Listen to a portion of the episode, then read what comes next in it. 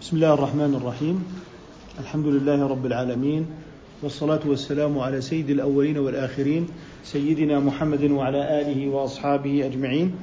اللهم لا سهل إلا ما جعلته سهلا وأنت تجعل بفضلك الحزن إذا شئت سهلا يا أرحم الراحمين.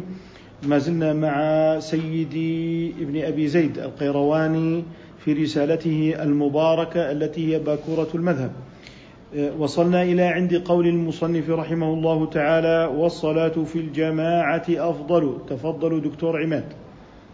الحمد لله والصلاة والسلام على رسول الله. قال المصنف رحمه الله نفعنا الله فيه وبعلمكم في الدنيا وفي الآخرة. اللهم آمين.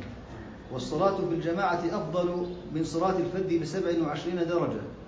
والصلاة في المسجد الحرام ومسجد الرسول صلى الله عليه وسلم فذا أفضل من الصلاة في سائر المساجد واختلف في مقدار التضعيف بذلك بين المسجد الحرام ومسجد الرسول عليه الصلاة والسلام.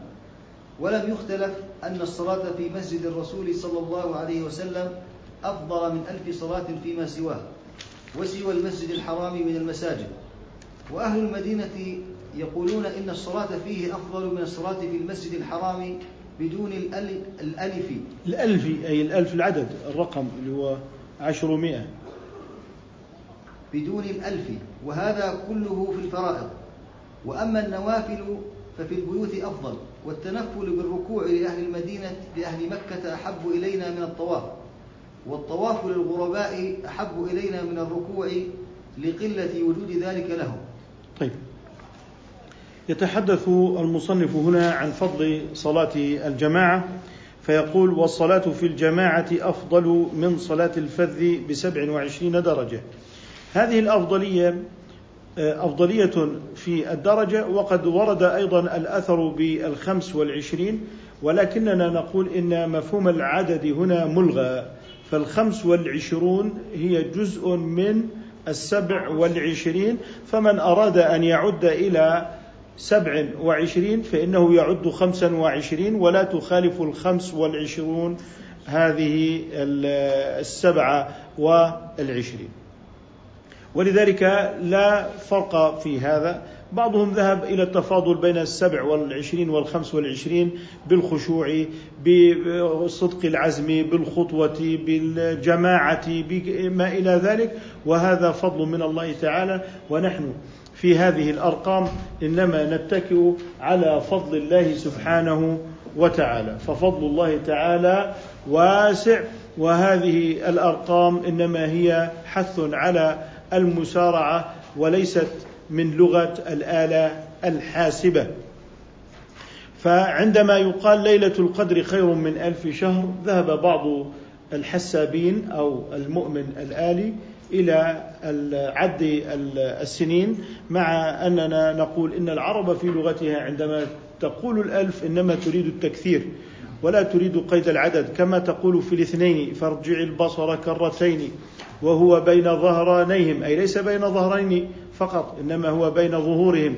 فهذه التثنية أو السبعين إن تستغفر لهم سبعين مرة إنما يراد منها التكثير وهي تحتمل العدد بتأويل وهي تحتمل العدد بتأويل لكنها في الاستعمال تكون تأخذ اللي هو المبالغة وإن كانت تحتمل التأويل أيضا بالرقم ولكن المجاز إذا غلب أصبح كالحقيقة المجاز إذا غلب أصبح كالحقيقة مثل أو جاء أحدكم أحد منكم من الغائط وما إلى ذلك من مثل هذه المجازات التي أصبحت مشهورة فإنما تصبح مقام الحقيقة بل يقدم على الحقيقة. المجاز المشهور مقدم على الحقيقة. ونحن نميز بين المجاز والنقل. النقل أنك تستخدم الكلمة في غير ما وضعت له من غير قرينة.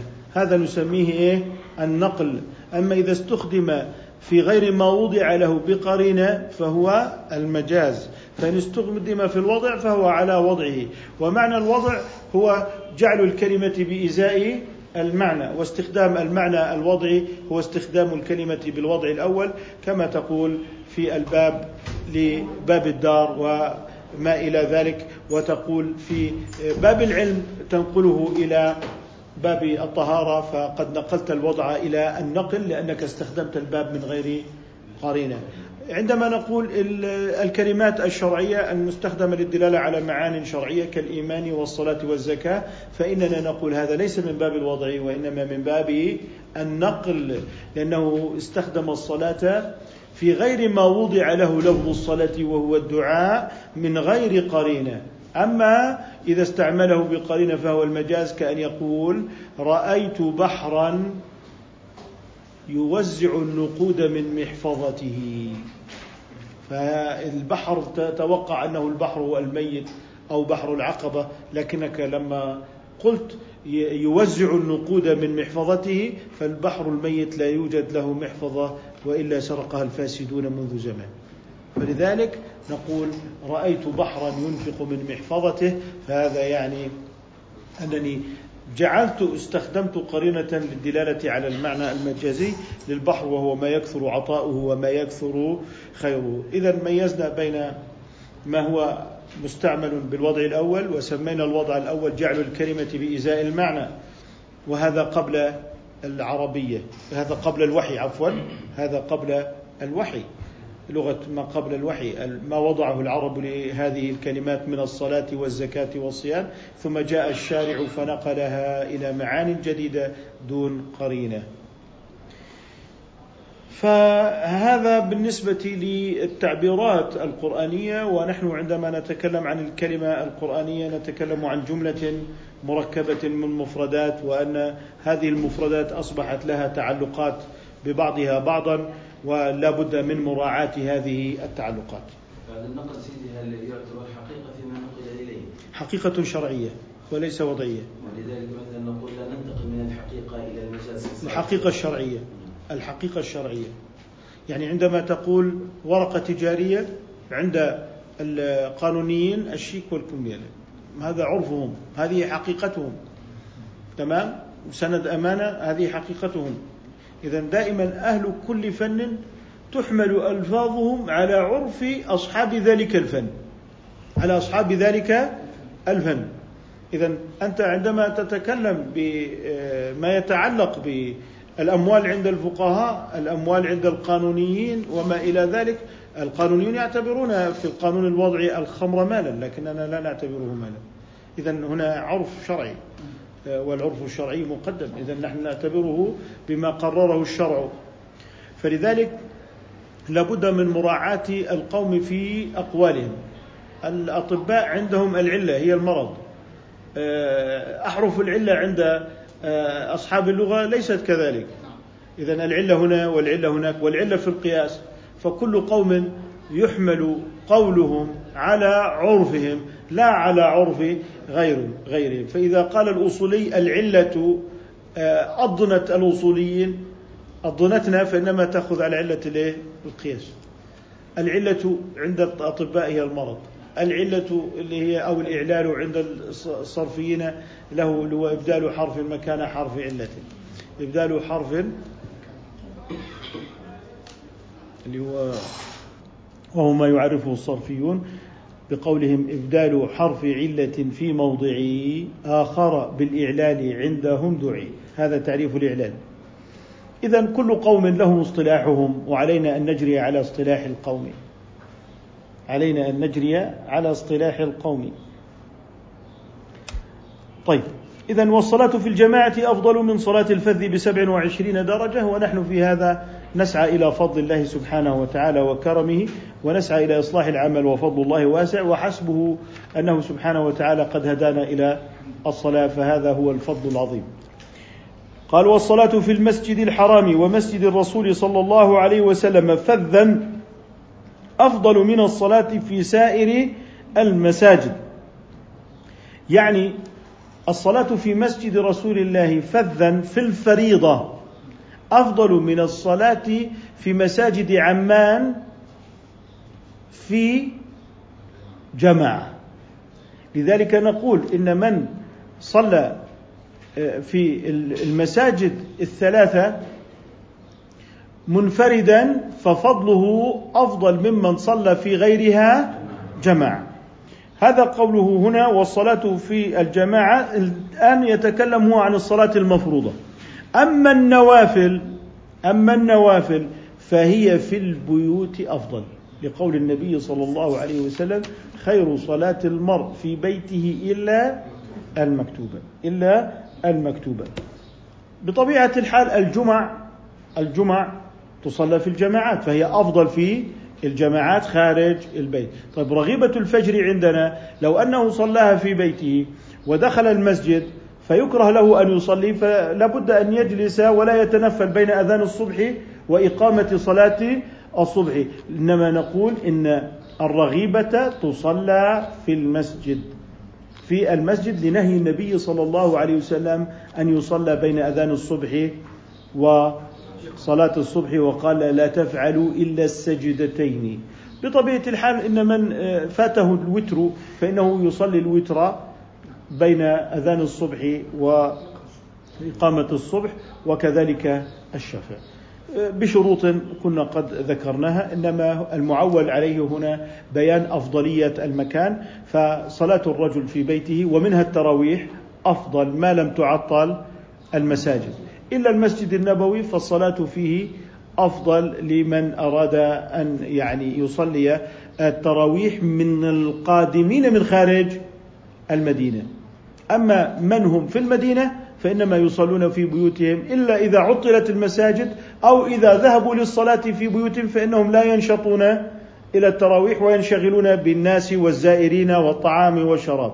فلذلك في الخلاصة إذا كان ينشط لها في بيته ولا تعطل المساجد فإنها في بيته أفضل. إذا ليس التفضيل بهذا الإطلاق إنما لابد أن تكون هناك قيود وتراعى تلك القيود الأفضلية في الحرمين هي في الأداء لكن من عليه فوائد أو كذا. يقول أريد أن أقضي فإحنا عندنا أنه يسارع إلى القضاء ولا يشغل ذلك إلا الحاجة. إلا التمعش الضروري. نعم إذا قال أذهب إلى الحرم مثلا المكي وأصلي فيه. لا يصلح هذا في الفضل ليس في عد الصلوات. يعني من صلى جماعة ليس كمن صلاها سبعة وعشرين مرة إنما هو تفضيل بالدرجة ليس بتكرار الصلاة. ليس من صلى يعني في جماعة كمن صلى الصلاة سبعة وعشرين مرة. لا ليس الأمر كذلك. ليس الأمر كذلك.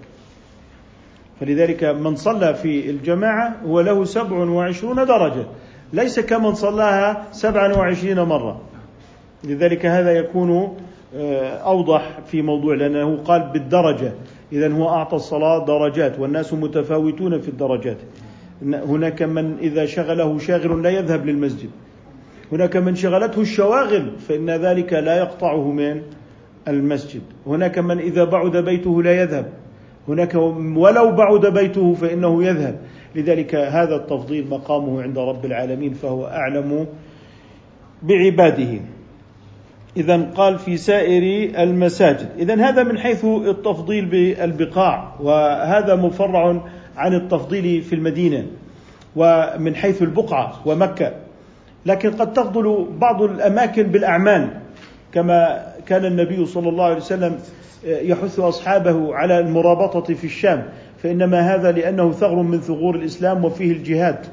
فلذلك هذا من حيث المفاضلة في الأعمال في ذلك في تلك الأمكنة فهي أفضل من هذه الأعمال في المسجد النبوي. فعندما نفرق بين التفضيل بين المكان وبين التفضيل بالعمل يتضح لنا أن الأمر ليس متناقضا ولا متعارضا.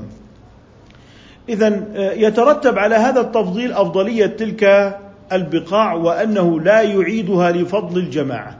فمن صلى الفرض كالعصر والظهر مثلا أو الصبح في المسجد النبوي ثم حصلت له جماعة فلا يعيد لفضل الجماعة لأن فضل الصلاة فذا في الفريضة أفضل من فضل الجماعة.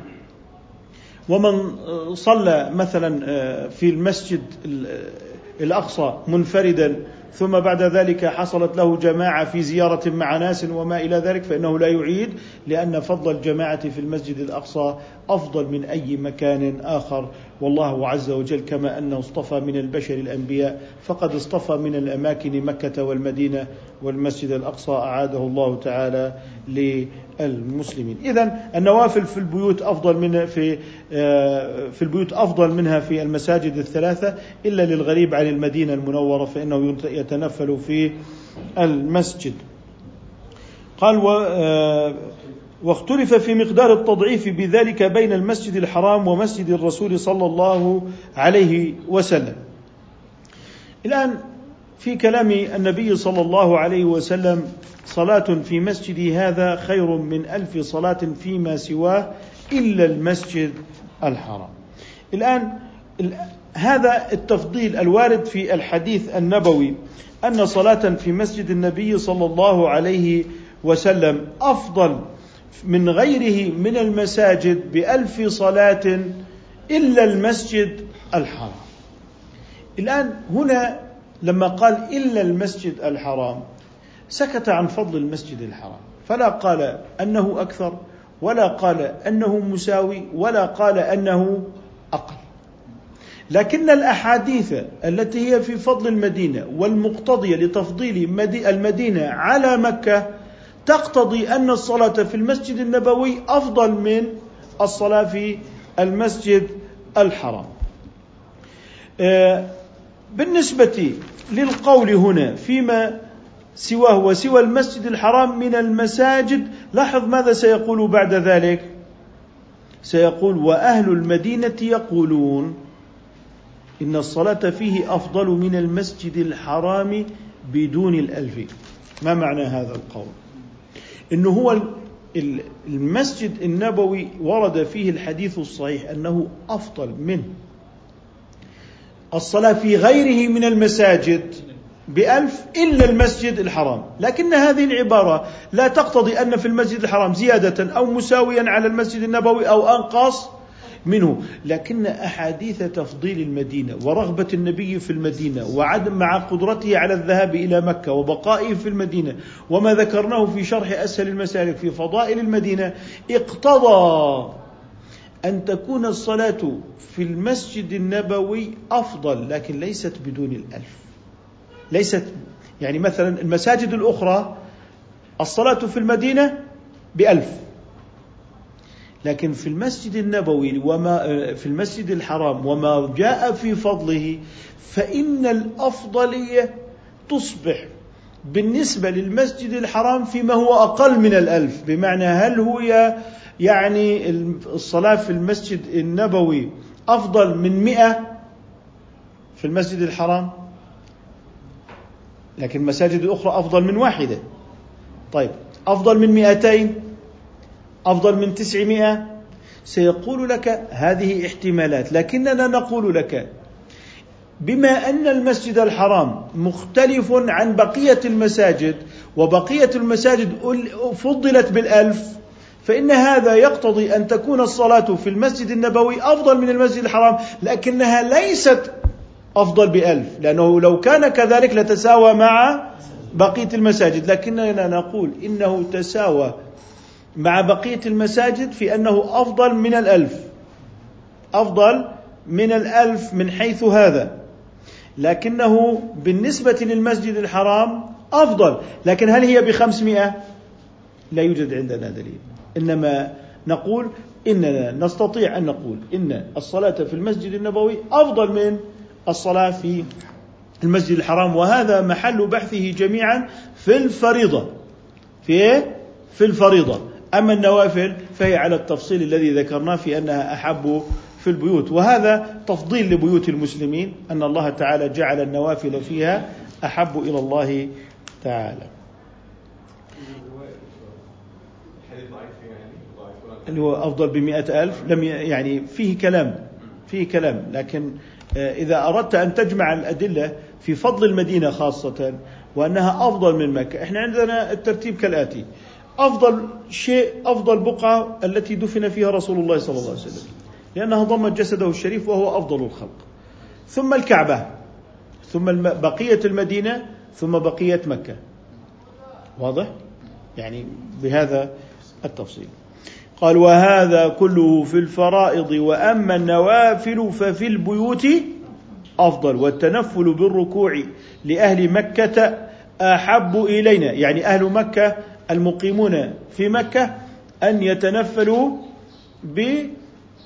بمعنى أن تكون تحية المسجد عندهم أن تكون تحية المسجد ركعتين.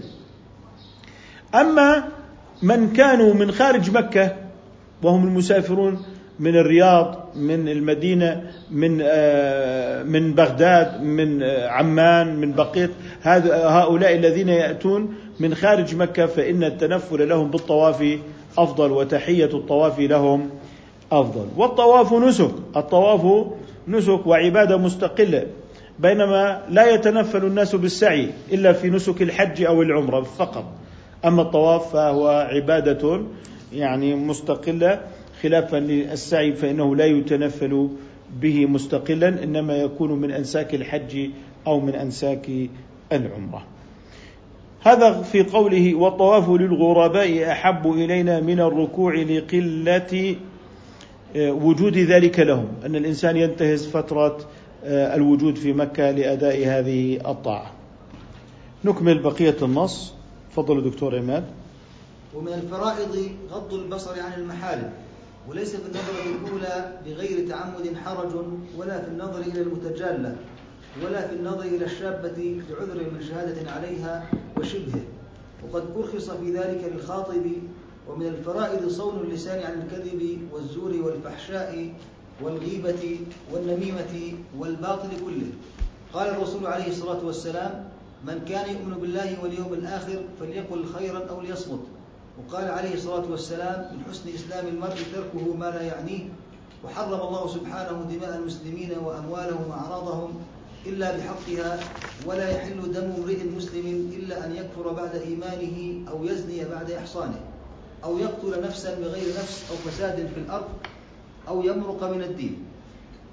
جزاكم الله خيرا وبارك الله فيكم. آه، هنا يتكلم عن أحكام البصر قال ومن الفرائض غض البصر عن المحارم أي لا ينظر إلى المرأة الأجنبية بقصد التلذذ. وليس في النظرة الأولى بغير تعمد حرج أي ليس فيها إذن. ولا في النظر إلى المتجالة المتجالة هي المرأة الكبيرة التي يجلها الرجال. يعني تصبح لهم في مقام الأم أو آه، المرأة المقدرة والمعظمة. ولا في النظر إلى الشابة لعذر. بمعنى إنه أحيانا ينظر ويتأمل كما يتأمل الشاهد أو القاضي في هوية المرأة التي تشهد. فعندما يتأمل هذا الشاهد لابد أن ينظر ويتأكد أن الذي التي يشهد عليها أو أن القاضي يتأكد من هوية المرأة إذا شهدت أن يتأكد من آه، شخصيتها وله أن يتأمل ويتحرى مطابقتها للهوية التي يعني ينظر فيها ويتأكد من مطابقة الشخص لتلك الهوية. الهوية مصدر صناعي من هو من هو هوية. فبعضهم يجيز هوية من هوى يهوي. لكن من هو تكون يعني أكثر خصوصية. طيب. قال آه، ولا النظر آه، إلى الشابة لعذر من شهادة عليها كان يشهد على زوجية أو على بيع أو ما إلى ذلك. قال وقد أرخص في ذلك اللي هو النظر إلى الشابة. وقد أرخص في ذلك للخاطب. طبعا من غير استغفال. يعني ينظر الخاطب من غير استغفال للمرأة. أما آه، يعني التلصص وعليكم السلام ورحمة الله. أما التلصص بالنظر بقصد آه، أنه آه، ثم يزعم بعد ذلك أنه خاطب وما إلى ذلك نقول هذا لا يجوز إنما هو يرحمكم الله. إنما يعني هذا من التستر بأحكام الشريعة ولا يجوز فلا يجوز له الاستغفال. يعني يصبح ينظر من شباك من نافذة من ما إلى ذلك. قد قال وقد أرخص في ذلك للخاطب. يجوز للمخطوبة أن تتزين ويجوز للخاطب أن يتزين بقصد آه، يعني الترغيب في الزواج سواء أن يرغب أن يرغب الخاطب المخطوبة وهذه من الحالات الاستثنائية. أن المرأة تتزين للخاطب. ليس طبعا الزينة يعني كاللباس الجميل والحسن وما إلى ذلك وأن تظهر باللباس اللائق وبالتالي آه، كذلك الشاب يعني. وهذا مما أذن به. لكن هذا ليس في أماكن العمل مثلا أو أن يتزين الرجل للنساء يعني في ارتياد الأسواق وما إلى ذلك أو تتزين المرأة للرجال في ارتياد الأسواق. هذا يعني آه، لا يجوز. هذا لا يجوز. قال ومن الفرائض صون اللسان عن الكذب. الكذب هو الإخبار عن الشيء بما ليس فيه على غير ما هو به. وهناك كذب واجب لإنقاذ نفس معصومة من ظالم وكذلك إنقاذ المال. وهناك كذب حرام. وهذا الذي لم تجزه الضرورة وتكفيره بالتوبة. وهناك مندوب آه، مثلا أن يخبر الكفار بقوة المسلمين القوية وليس بضعف المسلمين. يعني أن يروج لقوه المسلمين لما فيه من الفأل وصد العدو إذا علم بقوه المسلمين. فإذا بدأ يعني بإظهار قوة المسلمين وأن المسلمين بهم قوة ومنع حتى لا يتجرأ عليهم العدو. وكذلك قد يكون مباحا من أجل الترغيب في الصلح بين المتخاصمين وإزالة الشحناء وقيل ذلك مندوب. اذا أن تقول والله فلان يحبك، والله فلان بد انه يعني يجلس معك ويصلح ثم تقول هنا كذا وهنا فبعد ذلك تصبح المبادرة من الطرفين ويحصل الإصلاح، وهذا معناه أنه لا يوجد آه، قبح في الأشياء ذاتي ليس القبح ذاتيا في الكذب. لو كان القبح ذاتيا في الكذب لما حسن في حال وحرم في حال. إذا قبح الأشياء ليس في ذواتها إنما في ما جعله الشرع قبيحا فهو القبيح وما جعله حسنا حسنا فهو الحسن. ومن المكروه للكذب على الزوجة من أجل تطيب خاطرها. يعني هذا جائز برتبة المكروه وأن يخبر الزوجة مثلا بكلمات يعني فيها إدخال السرور على هذه الزوجة مثلا يعني ما أحسن طعامك التي تطبخينه؟ ما أحسن ذوقك في الملابس؟ ما أحسن حسن ترتيبك في هذا المنزل؟ لا يوجد امرأة في الدنيا يعني تعمل هذه الأعمال الفاضلة آه، ما في أحسن منك في إدارة المنزل وهكذا. وهذا كله يدعو إلى التأليف والتحبيب ويعني هذه الكلمات يعني آه، حقيقة ضرورية ويحتاجها المرء ليكف الأذى عن المسلمين. فلذلك يعني حقيقة حتى يعني آه، فيما يتعلق بما يقوله بعض إخواننا في علم نفس المرأة أنه هذه الكلمات مهمة جدا للمرأة يعني ممكن الرجل نفسه يعني لو أثني عليه يعني يحب ذلك. فما بالك المرأة عندما يعني تجد هذا الثناء من هذا الزوج وهذا التقدير من هذا الزوج وأنها تتطلع إلى التقدير والمرأة تتطلع إلى التقدير من زوجها بالذات. أن يثني عليها في جمالها ولباسها وبيتها وصلاحها. المهم يعني هذه تعتبر دفعة نحو الأمام. نعم. هكذا يقولون. آه، ولا يعني لا ليس فيما يضيع فيه حق ولا يبطل الحقوق المالية وما يبطل حقوق العباد. يعني أن يشتم ضرتها حتى يعني ترضى أو أن يسب فلانا. لا هذا ما يجوز. إنما هو فيما يعني يتعلق بشخصها وما إلى ذلك نعم إذا الزور وهو أن يشهد بما لا يعلم وإن وافق الواقع في نفس الأمر. يعني قال والله أخوي ادعى دين. والله يا أخوي هذا أصدق منه ما فيه. طيب أنا بشهد معك. إنه فلان داين آه، يعني آه، لك عليه خلاص آه لأنه فبالفعل لو إنه اخوه كان بذل المال دينا لذلك المدعى عليه فشهد بأنه رآه يعطيه المال لتصديق أخيه أن أخاه لا يكذب فهذه شهادة زور. حتى وإن كان أخوه بالفعل قد أعطى الدين. إذا بدك الزور أن تشهد بما لا تعلم وإن كان بالفعل وافق ما شهدت به الواقع. وإن كان بالفعل وافق الواقع فيعتبر زورا. إذا الزور مختص بالشهادة. طبعا الشهادة قد تكون في مجلس القاضي وقد تكون في مجلس التحكيم. في مجلس إيه؟ التحكيم. أنا لي عليك بيني وبينك خصومة. قلنا نحك نحكم فلانا. بدك تعتبر هذا مجلس قضاء لأنه يترتب عليه اقتطاع حق.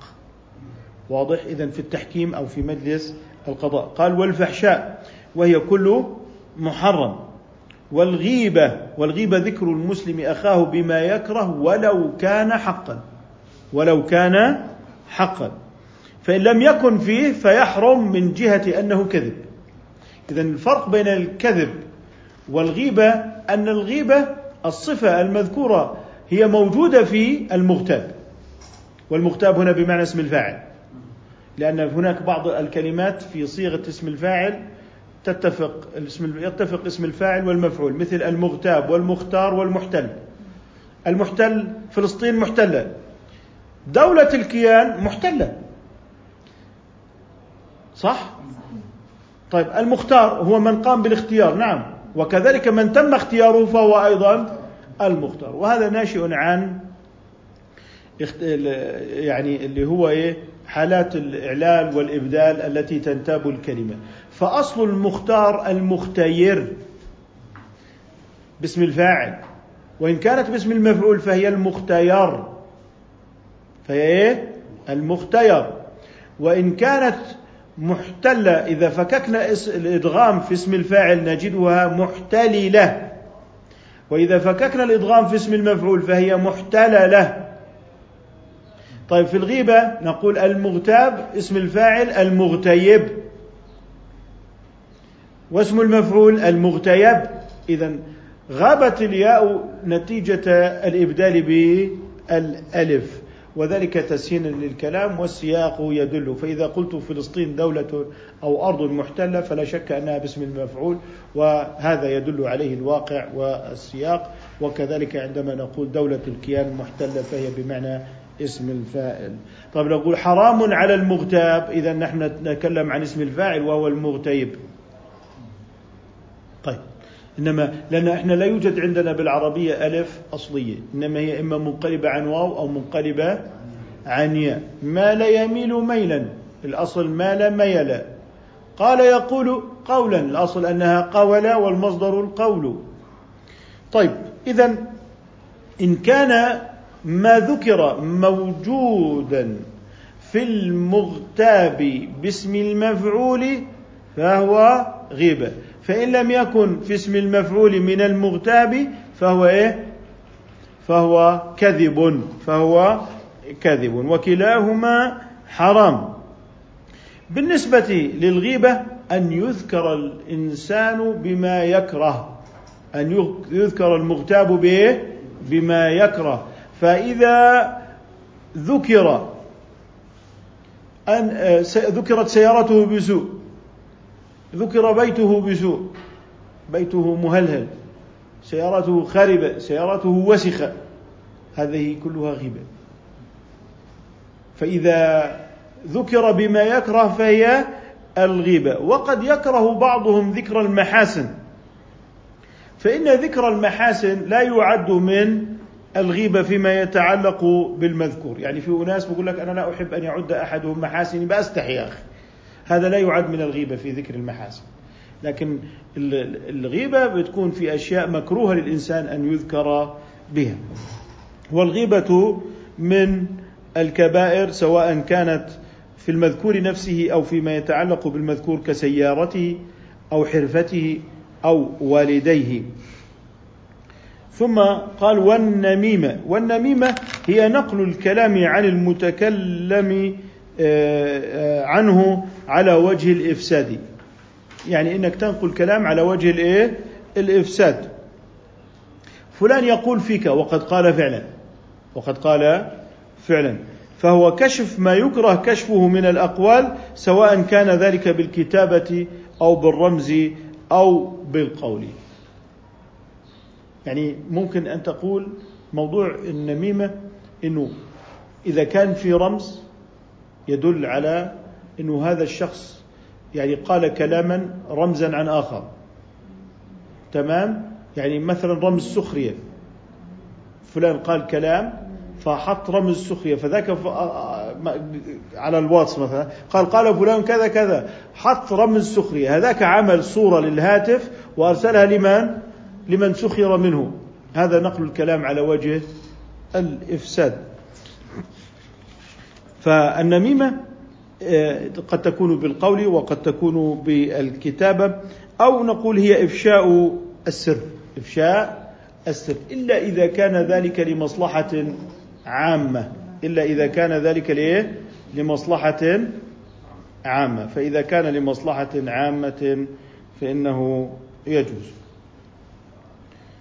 قال قال آه، والنميمة والباطل كله قال رسول الله صلى الله عليه وسلم من كان يؤمن بالله واليوم الآخر فليقل خيرا أو ليصمت.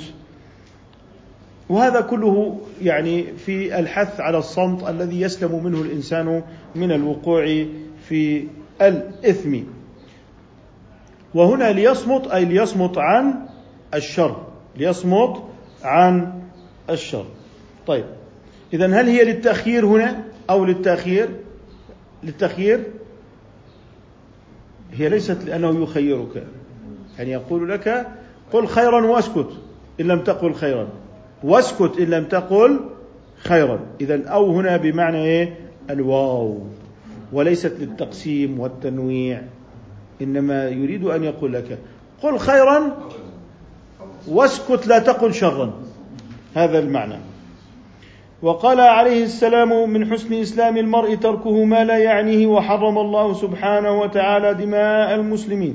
ولا تقتلوا النفس التي حرم الله إلا بالحق. وحرم أموالهم. ولا تأكلوا أموالكم بينكم بالباطل. وأعراضهم. اللي هو الأعراض بمعنى السمعة. بمعنى إيه؟ السمعة. والآن أنت يعني أمام صناعة. تحسين السمعة وحرق السمعة. يعني هناك جهات إعلامية يعني تستطيع أن تأتي إلى من هو شيطان وتجعله ملكا وتأتي إلى خيار الناس واحاسنهم وبعد ذلك يشيطنونهم. وهذا ديدن الإعلام في موضوع آه، التضليل الإعلامي. التضليل الإعلامي باب مستقل له مختصون يعني مع الأسف يعني يفسدون في الأرض ولا يصلحون. قال ولا يحل دم, دم امرئ مسلم إلا أن يكفر بعد إيمانه اللي هو الردة. أو يزني بعد إحصانه أو يقتل أو يقتل نفسا بغير نفس اللي هو الذي يستحق القصاص بسبب القتل أو فساد في الأرض وهو ما يتعلق بالحرابة أو يمرق من الدين. هنا يريد أن يتحدث عن أصحاب الأهواء وإن كان هذا المروق يعني يكون ردة إلا أن هناك من يرتد إلى الشيوعية والإلحاد هناك من يرتد إلى ما إلى ذلك من هذه الطوائف. أما المروق من الدين هذه تدخل تحت الردة كالزعم بتحريف القرآن الكريم ونقصه ويعني القول في النبي صلى الله عليه وسلم ما لا يجوز. ثم قال ولتكف يدك عما لا يحل لك. نكتفي بهذا القدر إن شاء الله تعالى. سبحانك اللهم وبحمدك نشهد أن لا إله إلا أنت نستغفرك ونتوب